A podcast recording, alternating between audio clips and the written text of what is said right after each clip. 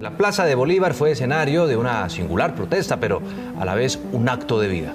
Pues allí, familiares de las víctimas de los falsos positivos se enterraron simbólicamente. Mujeres víctimas de paramilitares y guerrilleros cuentan una historia que permaneció oculta durante décadas. El homicidio de María del Pilar Hurtado, quien según las autoridades no era líder social, vuelve a poner sobre la mesa el tema de víctimas de la violencia y líderes comunales en el país. Las llamadas madres de Soacha, cuyos hijos fueron asesinados dentro del escándalo de los falsos positivos, se vieron hoy frente a frente con el expresidente Álvaro Uribe. Vamos de inmediato hasta La Habana, Cuba. En este momento, imágenes en vivo a propósito de la firma de los acuerdos entre las FARC-EP y el gobierno colombiano. Imágenes de este acto de compromiso de géneros entre ambas partes. Se puede ver allí representantes tanto del gobierno colombiano como de las FARC-EP. Escuchamos. Hoy, con beneplácito, entregamos a los colombianos y a las colombianas, así como a la comunidad internacional que nos han acompañado en este proceso el resultado de un trabajo inédito en el mundo. Un acuerdo de paz que adopta un enfoque de género es aquel en el que todos, hombres y mujeres, homosexuales y heterosexuales, bisexuales y personas con identidad diversa, son concebidos como ciudadanos, como sujetos políticos, como interlocutores e interlocutoras visibles del diálogo social, como eje de los modelos de desarrollo en condiciones de igualdad. Eh, más de la mitad de las víctimas en este conflicto son mujeres y eso es muy importante tenerlo en cuenta. Los extractos de noticias escuchados en este episodio corresponden a los medios de noticias, televisión y prensa de Noticias Caracol, Telesur TV y DW Español. Bienvenidas y bienvenidos a Historias que Inspiran, una serie de podcast de seis partes donde hablaremos con las mujeres que han sobrevivido al conflicto armado en Colombia. Su vida, su lucha y su insistencia en construir paz y dar vida en los territorios de nuestro país. Yo soy Juliana Borges y esto que escuchan son las voces de las mujeres que se reunieron en el Encuentro Nacional de Mujeres, Territorio y Paz.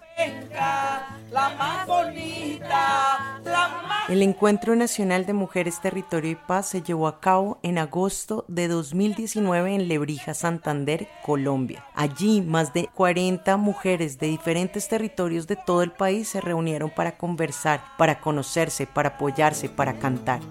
Y ahora dices que ya. Historias que inspiran aprovechó esta ocasión para producir esta serie de seis partes en las que no solo hablaremos con las mujeres, lideresas, madres, abuelas, hermanas sobrevivientes al conflicto armado en Colombia, sino también a lo largo de este podcast hablaremos con expertas en diferentes temas, pasando por el contexto colombiano, el conflicto armado, la transformación social, el arte, la cultura, el feminismo, la política, la historia y mucho más.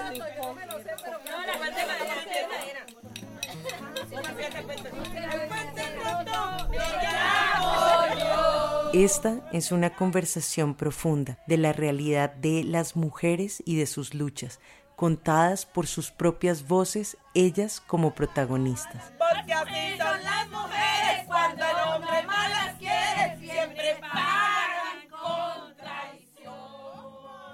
Reconocemos que una sociedad en la que las mujeres participan activamente es una sociedad más democrática.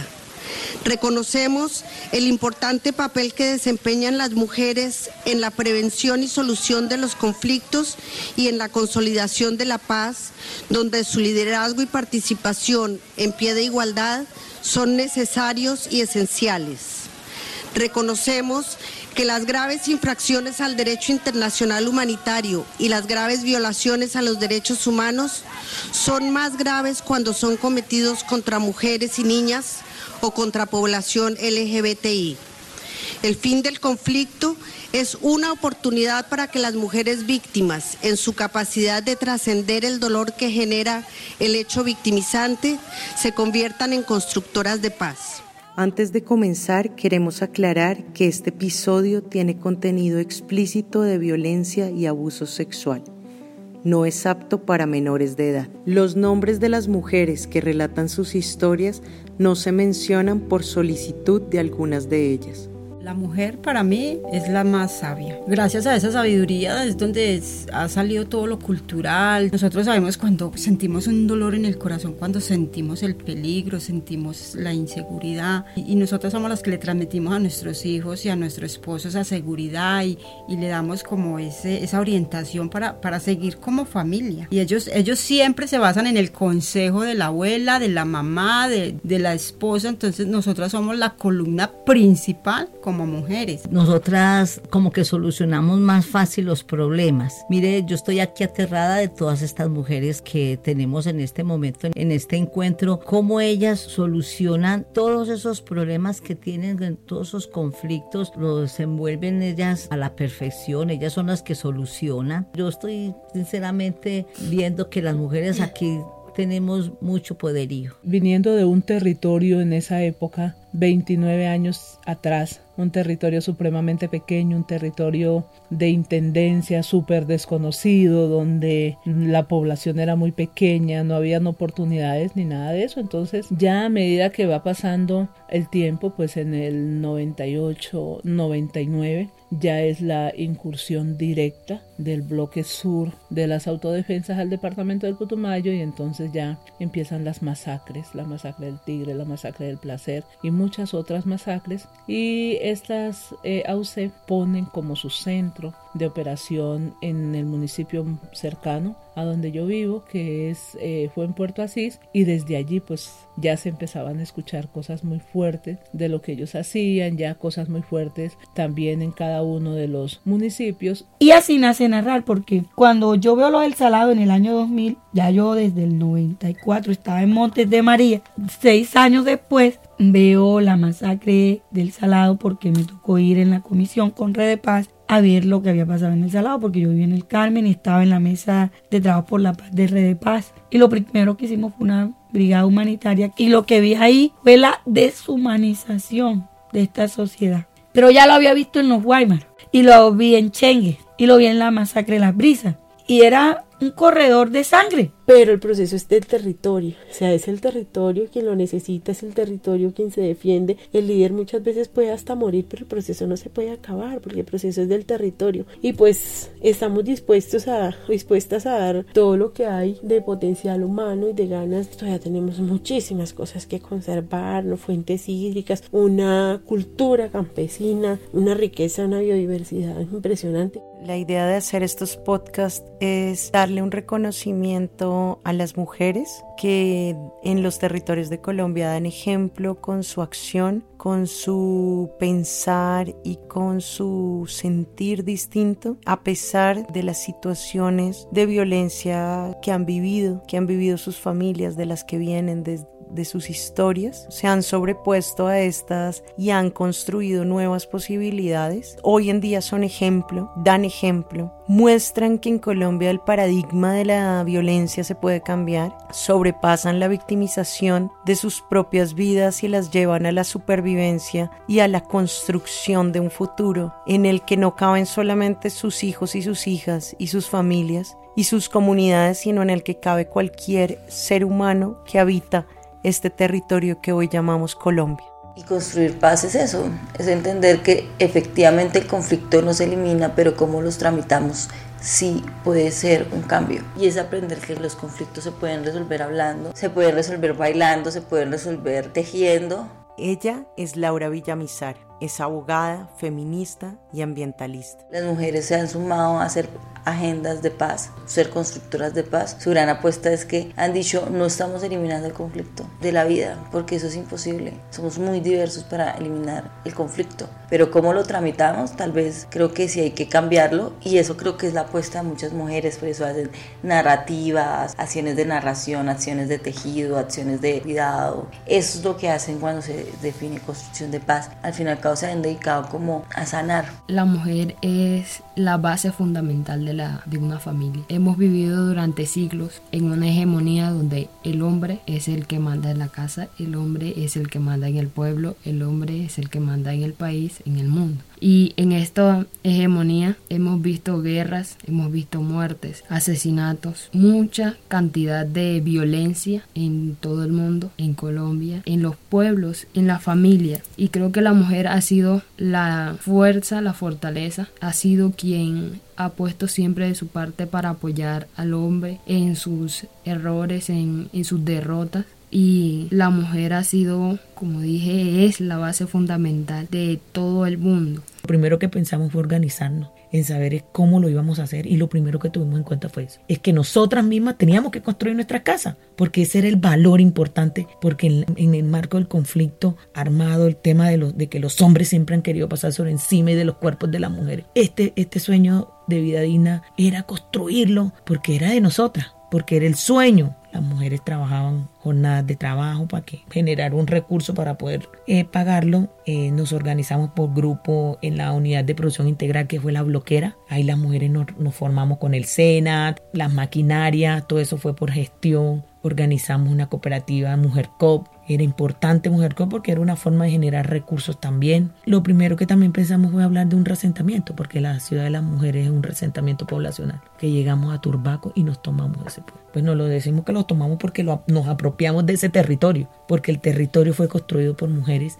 y se ha constituido como un territorio de paz en resistencia, porque estar en la ciudad de la mujer en el marco de la construcción, que te amenacen, que te tiren panfletos, que no te dejen que te cierren las vías. Entonces eso generaba un reto y pensábamos que no lo podíamos hacer, pero fue posible. Bueno, como este podcast habla sobre el papel de la mujer en el conflicto armado en Colombia, me parece fundamental hacer un recuento histórico para entender la complejidad de la población colombiana. Esta es Lina Castañeda, es artista, curadora y experta en temas de feminismo y arte. Entonces lo primero es entender que somos una sociedad fruto de un complejo proceso de mestizaje y para ello debemos ubicarnos en la colonia que fue un proceso que comenzó el 12 de octubre de 1492 con la llegada a América de una expedición dirigida por Cristóbal Colón por mandato de los reyes católicos. Así que de esta manera se encuentra la población nativa americana, que más adelante llamaremos indígenas, con la europea. Y posteriormente los colonizadores europeos trajeron de manera esclavizada a la población africana, lo cual dio inicio al mestizaje. Y el mestizaje básicamente es este encuentro biológico y cultural de etnias en el que estas se mezclan dando nacimiento a nuevas etnias, nuevos fenotipos, nueva cultura. Con el mestizaje nace una compleja organización social por clase y raza que definiría los roles y derechos que cada uno de los grupos étnicos tendría desde aquí hasta el futuro. En Colombia llevamos muchos años de conflicto armado, de vivir entre narrativas de violencia.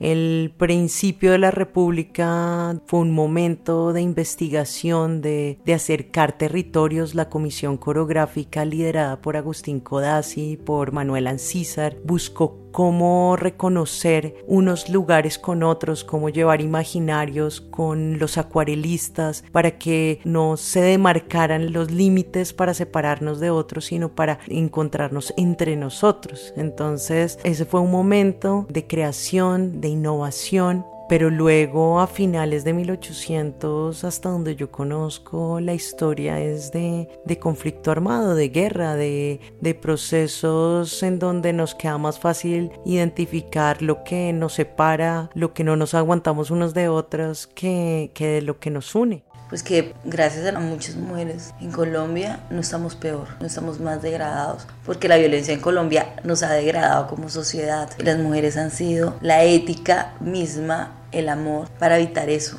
Entonces, eso es lo que, lo que me lleva a mí, esa indignación y el no poder hablar, de decir, oye, pero yo veo aquí tantas mujeres y si nos unimos a contar la cosa, después de que salí de lo del salón, yo me arrodillé, le pedí perdón a Dios, le dije que ya no iba a renegar más, porque yo renegaba por todo y renegaba aquí y renegaba allá, ¿ya? Y pobrecita de mí, yo dije, lo que vivieron estas mujeres, eso no es nada para lo que me pasó a mí y yo quejándome. En ese momento, yo creo que yo dejé de ser víctima y entendí que había sobrevivido. Entonces, como entendí que había sobrevivido, que no me habían desaparecido con mi mamá y que a pesar que me dolía mucho porque no la había encontrado y porque la desaparición es un crimen de lesa humanidad porque persiste y porque atenta contra toda una población y porque no es solo la víctima que va y no la víctima que queda buscando. Ya se murió, no la busques, búscala porque ella te estuviera buscando si fueras tú. O sea, una cantidad de cosas que, que pasan por la mente. Lo que sí sé es del deseo de reconocimiento de elevar estas voces y de no solamente elevar las voces de lucha, sino de mostrar las voces del alma, porque yo creo que lo que hace falta también en Colombia es que veamos que detrás de estas mujeres fuertes, luchadoras, berracas, hay mucha sabiduría, mucha alma, mucha conciencia, mucho corazón, mucho amor.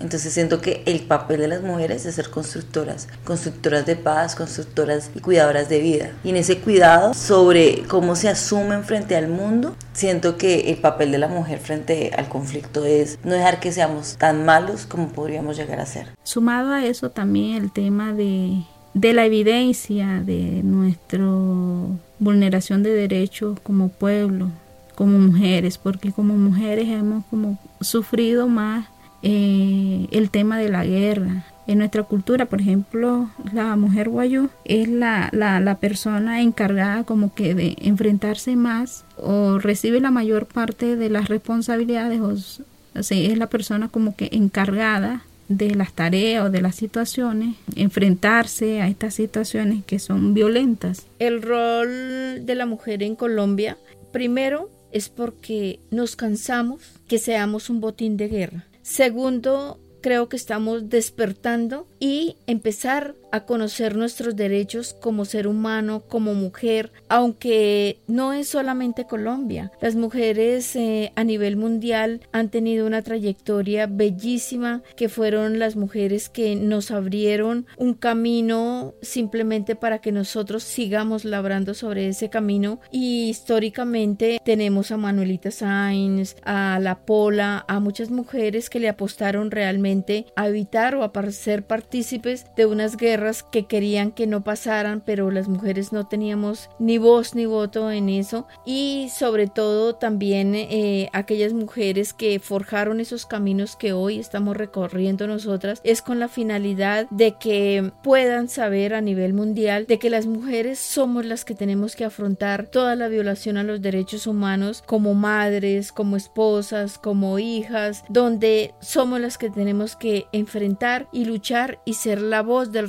reclamo de aquellos seres que nos han arrebatado de una u otra forma. Creo que lo que le agregamos a las mujeres siempre es cómo nos vamos a relacionar. Las mujeres precisamente se les han enseñado tanto a girar alrededor de otros que también aprenden a girar alrededor del territorio y a verlo, a verlo desde ahí, desde esa pequeña y magna y grande a veces dimensión. Yo agradezco sus procesos de incidencia, de, de resiliencia, pero más agradezco su amor porque lo que me he topado en Colombia es que estoy segura que estas mujeres pueden cambiarlo todo, porque no son luchadoras. Sí, eso es una parte, pero más que luchadoras, son seres humanos ejemplares y actúan desde una ética, un respeto a la vida, un cuidado, una grandeza que es ejemplo para cada habitante de este país y del mundo. Fuimos en varias ocasiones llamados pues a sitios que nos convocaba, sobre todo las autodefensas, que teníamos que ir, que nos necesitaban, nunca fui,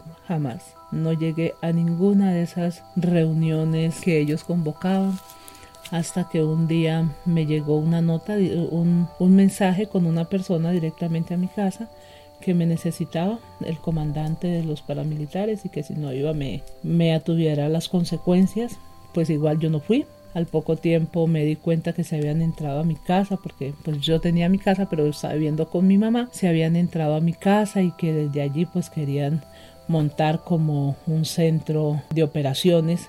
Y era una forma como de obligarme a mí a que tuviera que ir donde ellos estaban. Igual fui, pero a sacarlos de, de, mi casa, o sea que tenían que irse porque yo no había hecho casa con ellos y que el comandante la necesitaba, no estaba el día que yo subí, pero igual hice todo lo posible y lo saqué. Y las mujeres que éramos tomadas como ese botín, ese premio para degradar al enemigo, nos instrumentalizaron, nos volvieron un instrumento de guerra, porque no queríamos nosotras estar en la guerra, pero nos violaban para decirle, tú no protegiste, para humillar al enemigo. Si las mujeres le lavaban a los soldados, entonces venía la guerrilla las mataban. Y si las mujeres tenían una tienda y allá iba la guerrilla, venían los paracos y las violaban porque allá fueron a comprar la guerrilla. Y entonces a quién, o sea, que estamos, no participamos en el conflicto, pero éramos su instrumento para humillar e imponer el control y el temor. Eso era lo que hacían en Montes de María. Y en esa misma en esa misma época ser víctima de violencia sexual a mis 11 años por un integrante de la FARC. Llegaron unos meses que fueron de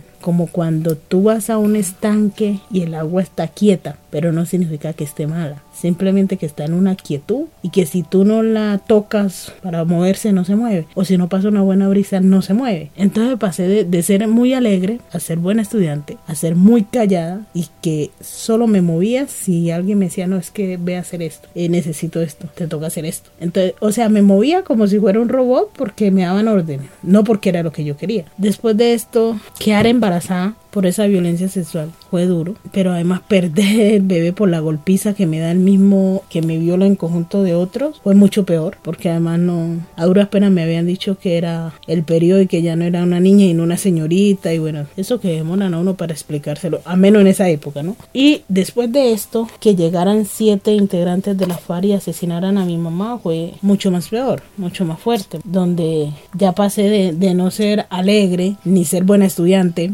ni ser el agua tranquila, sino hacer el agua más turbia y movida en el sentido que me tocó en medio de mi dolor que tenía empezar a ayudar a trabajar a mis abuelos para um, ayudar a criar a mis hermanos. Entonces fue algo fuerte, fue algo difícil, pero que se logró.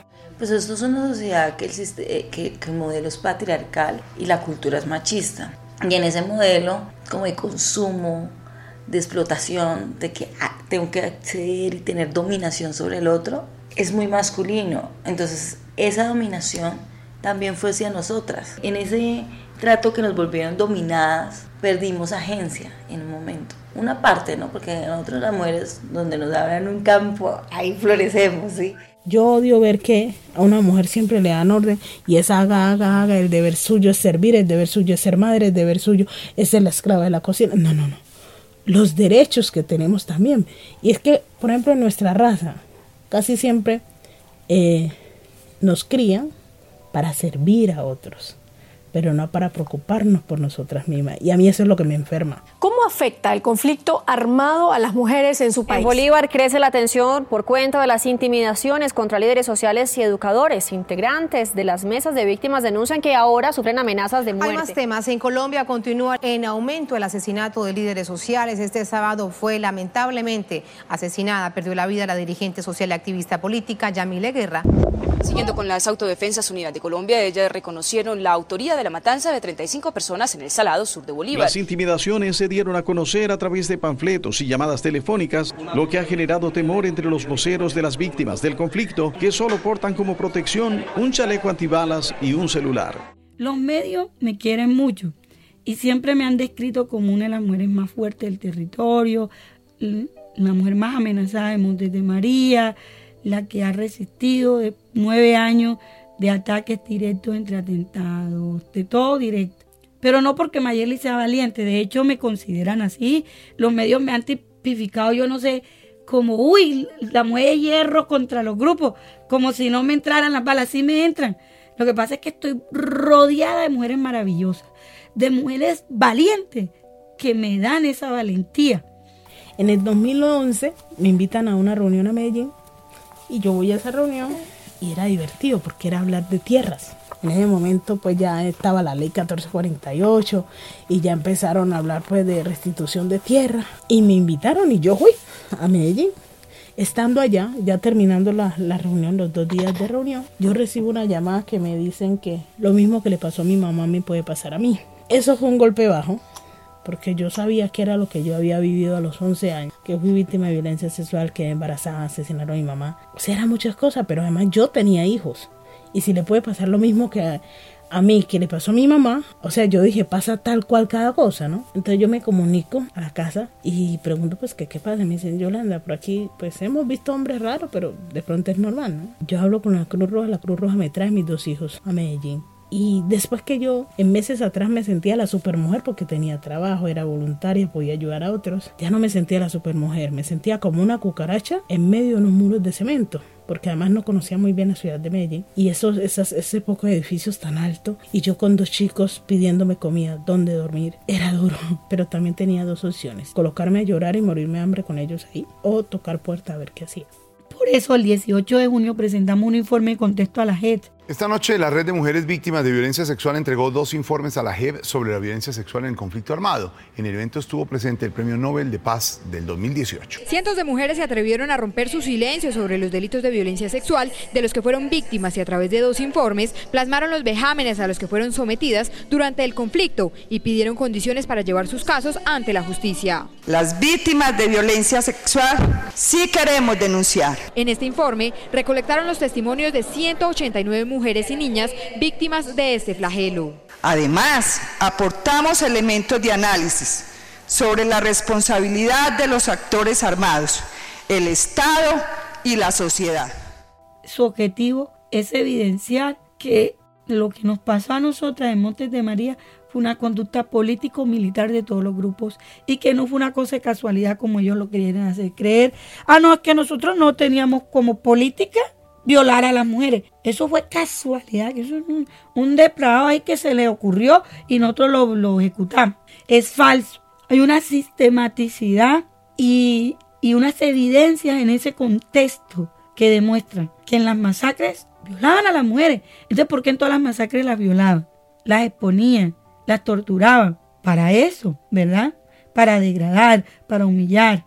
La dignidad humana. Y decir, yo puedo hacer sobre ustedes cualquier cosa y sobre ustedes, por los hombres, lo mismo también o peor. En esta temporada de historias que inspiran, las protagonistas son las mujeres. No porque queramos darle protagonismo a las mujeres, sino porque en el proceso de construcción de paz y defensa del territorio, las mujeres en Colombia realmente son protagonistas y tener una memoria de, sus voces, de sus historias, de su pensamiento, de su resiliencia, de sus propuestas en esos procesos tanto individuales como colectivos. Este encuentro además se caracterizó por no ser simplemente un espacio, un foro un lugar donde iban a talleres. Ellas fueron las protagonistas, ellas fueron las que tejieron los procesos, ellas fueron cofacilitadoras y ellas no solamente se reunieron para hablar de las causas que las, que las motivan día a día en su quehacer, sino se reunieron también a niveles espirituales de resiliencia, de colaboración, de, de apoyo mutuo, de recargarse de energía, porque también eso hace parte de todo este proceso, eso hace parte de la construcción y de la transformación. En los últimos dos años han sido asesinadas 1.724 mujeres. En el año 2018, 78 casos fueron catalogados como feminicidio. Ella es Kitty, experta y consultora en desarme. El mecanismo causal con el que las mujeres han perdido la vida por violencia han sido por arma de fuego 548 casos, arma cortopunzante 250 casos y asfixia 103 casos. En el caso de las mujeres tenemos la violencia intrafamiliar con un 28.47%, el feminicidio con un 19.06% y la violencia interpersonal con el 15.84%. Después de esto, yo logro salirme porque además yo, yo quise hacer parte de la FARC y le doy gracias a Dios que la FARC no me aceptó, ¿sabes por qué? Porque si yo hubiera sido parte de la FARC, hubiera matado a gente que no tenía nada que ver con lo que me pasó a mí. Y eso es lo que tiene la guerra, eso es lo que tiene la violencia, que siempre terminan afectados los que no tenemos nada que ver con ella. Y que no me hayan aceptado fue algo bueno para mí, bueno para mis hijos, bueno para mi familia, porque digamos no generé más dolor, más violencia y más destrucción. Lo que me hizo a mí no irme para la guerrilla fueron esos principios que mi papá me, me colocó que me dijera, venga, usted no puede coger un fusil y irse para la guerrilla, darle plomo a los paracos, porque estarías replicando esa violencia. Entonces yo sí creo que en la sociedad hay una crisis en la ética y en los principios que, que tenemos impresionantemente. Creo que ese, ese, ese aplastamiento continuo, más de dos mil años de maltrato, eh, no, pues, yo creo que cinco mil años, pero pues hacia una dominación supremamente fuerte hacia nosotras las mujeres, que hasta hace 150 años, 200 años han intentado empezar a revertir. Entonces esta serie de episodios busca eh, oír a las mujeres, oír a las mujeres que en el territorio construyen, que son madres de hombres y mujeres, que son educadoras de hombres y mujeres. En ningún momento busca excluir lo masculino. Creo que la masculinidad y la feminidad de estas mujeres se ve implícita en sus narraciones y además cada una de estas mujeres, incluyéndome, representamos a hombres y mujeres. Somos voz para hombres y mujeres, amamos a hombres y mujeres. En sus procesos incluyen siempre la vida de hombres y mujeres, de niños y niñas y de comunidades completas, más allá de sus propias culturas. Y ahora ya la, mujer se ha dado la tarea de participar en los espacios políticos, porque es que no, es que tenemos que defender estos valores que tenemos y no dejarnos como anteriormente, que es que es el hombre el que manda y es que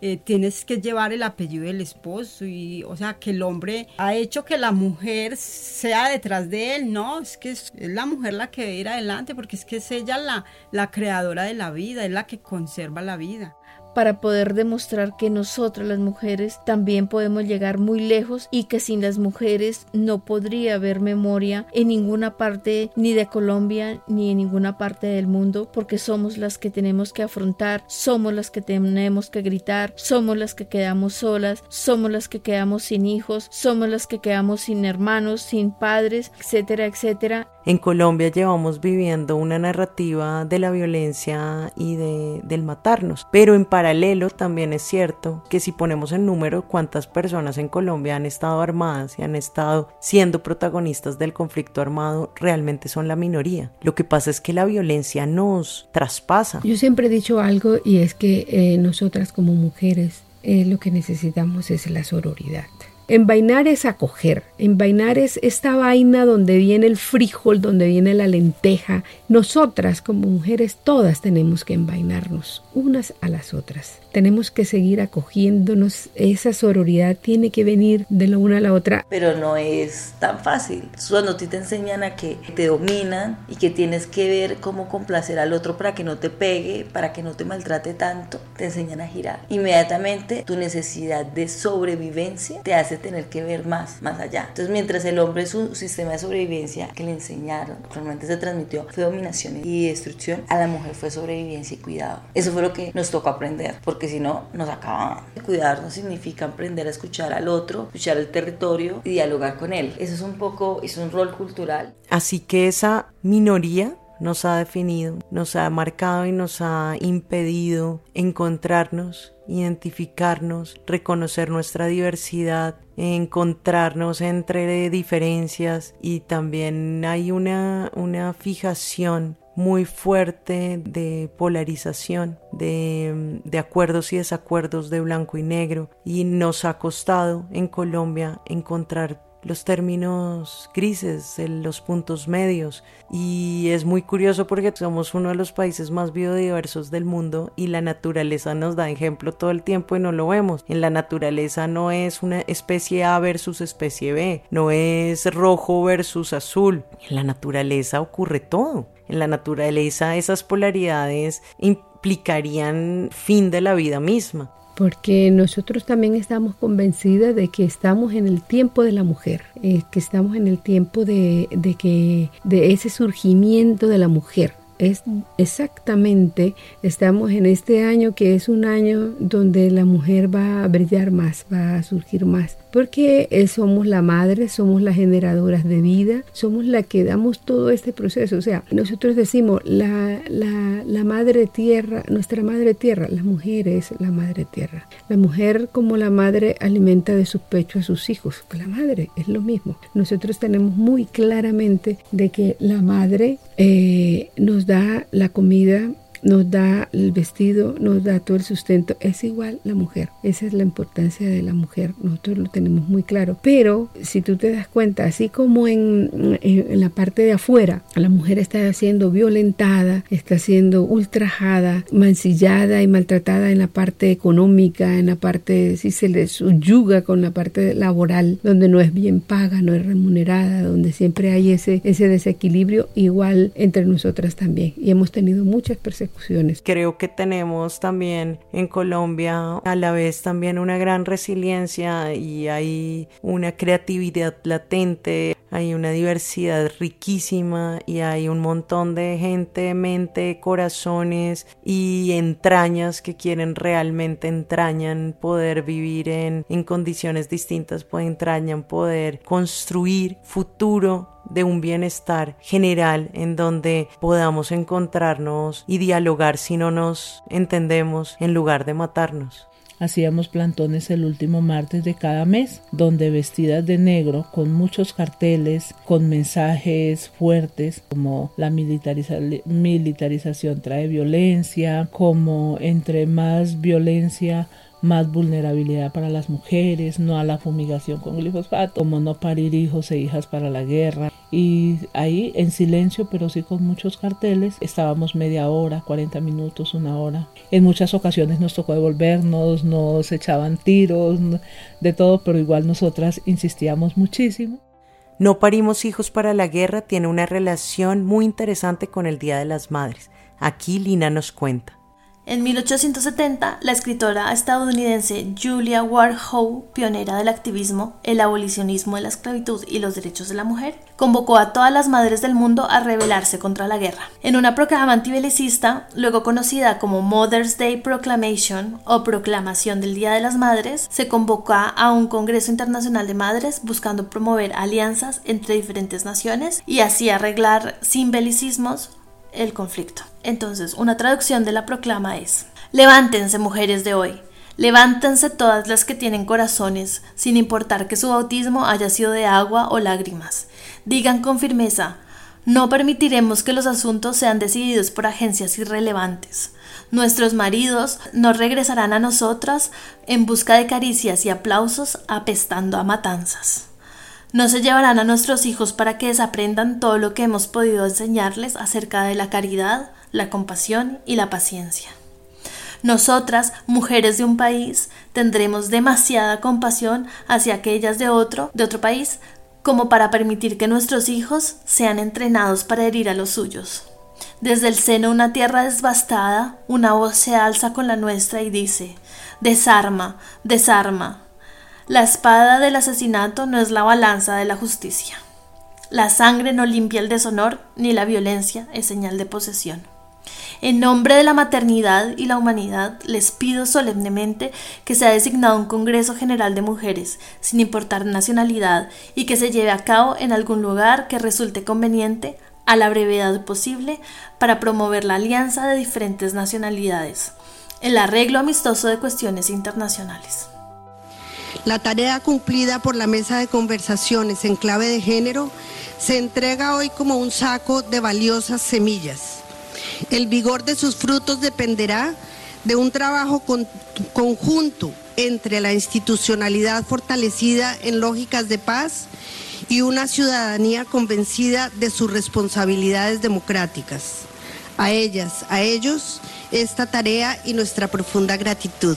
Historias que Inspiran es una producción de Meraki con el apoyo de la Fundación Heinrich Boll Colombia. Las voces de las mujeres fueron grabadas en el marco del Encuentro Nacional Mujeres, Territorio y Paz. Lina Castañeda colabora con la narración histórica desde Barcelona, España. El resto de las voces del equipo fueron grabadas en Bogotá. Kitty Suárez es consultora experta en desarme. María Fernanda Guerrero es editora de contenido. Milena Rojas es la asistente de producción. Ángela Valenzuela es coordinadora de comunicaciones. Laura Villamizar es la productora general. Gracias a nuestras organizaciones aliadas, Sensat Agua Viva y Funda Expresión. Gracias a Radio Ambulante por inspirarnos. Este episodio fue ideado y dirigido por mí. Yo soy Juliana Borges. Gracias por escuchar.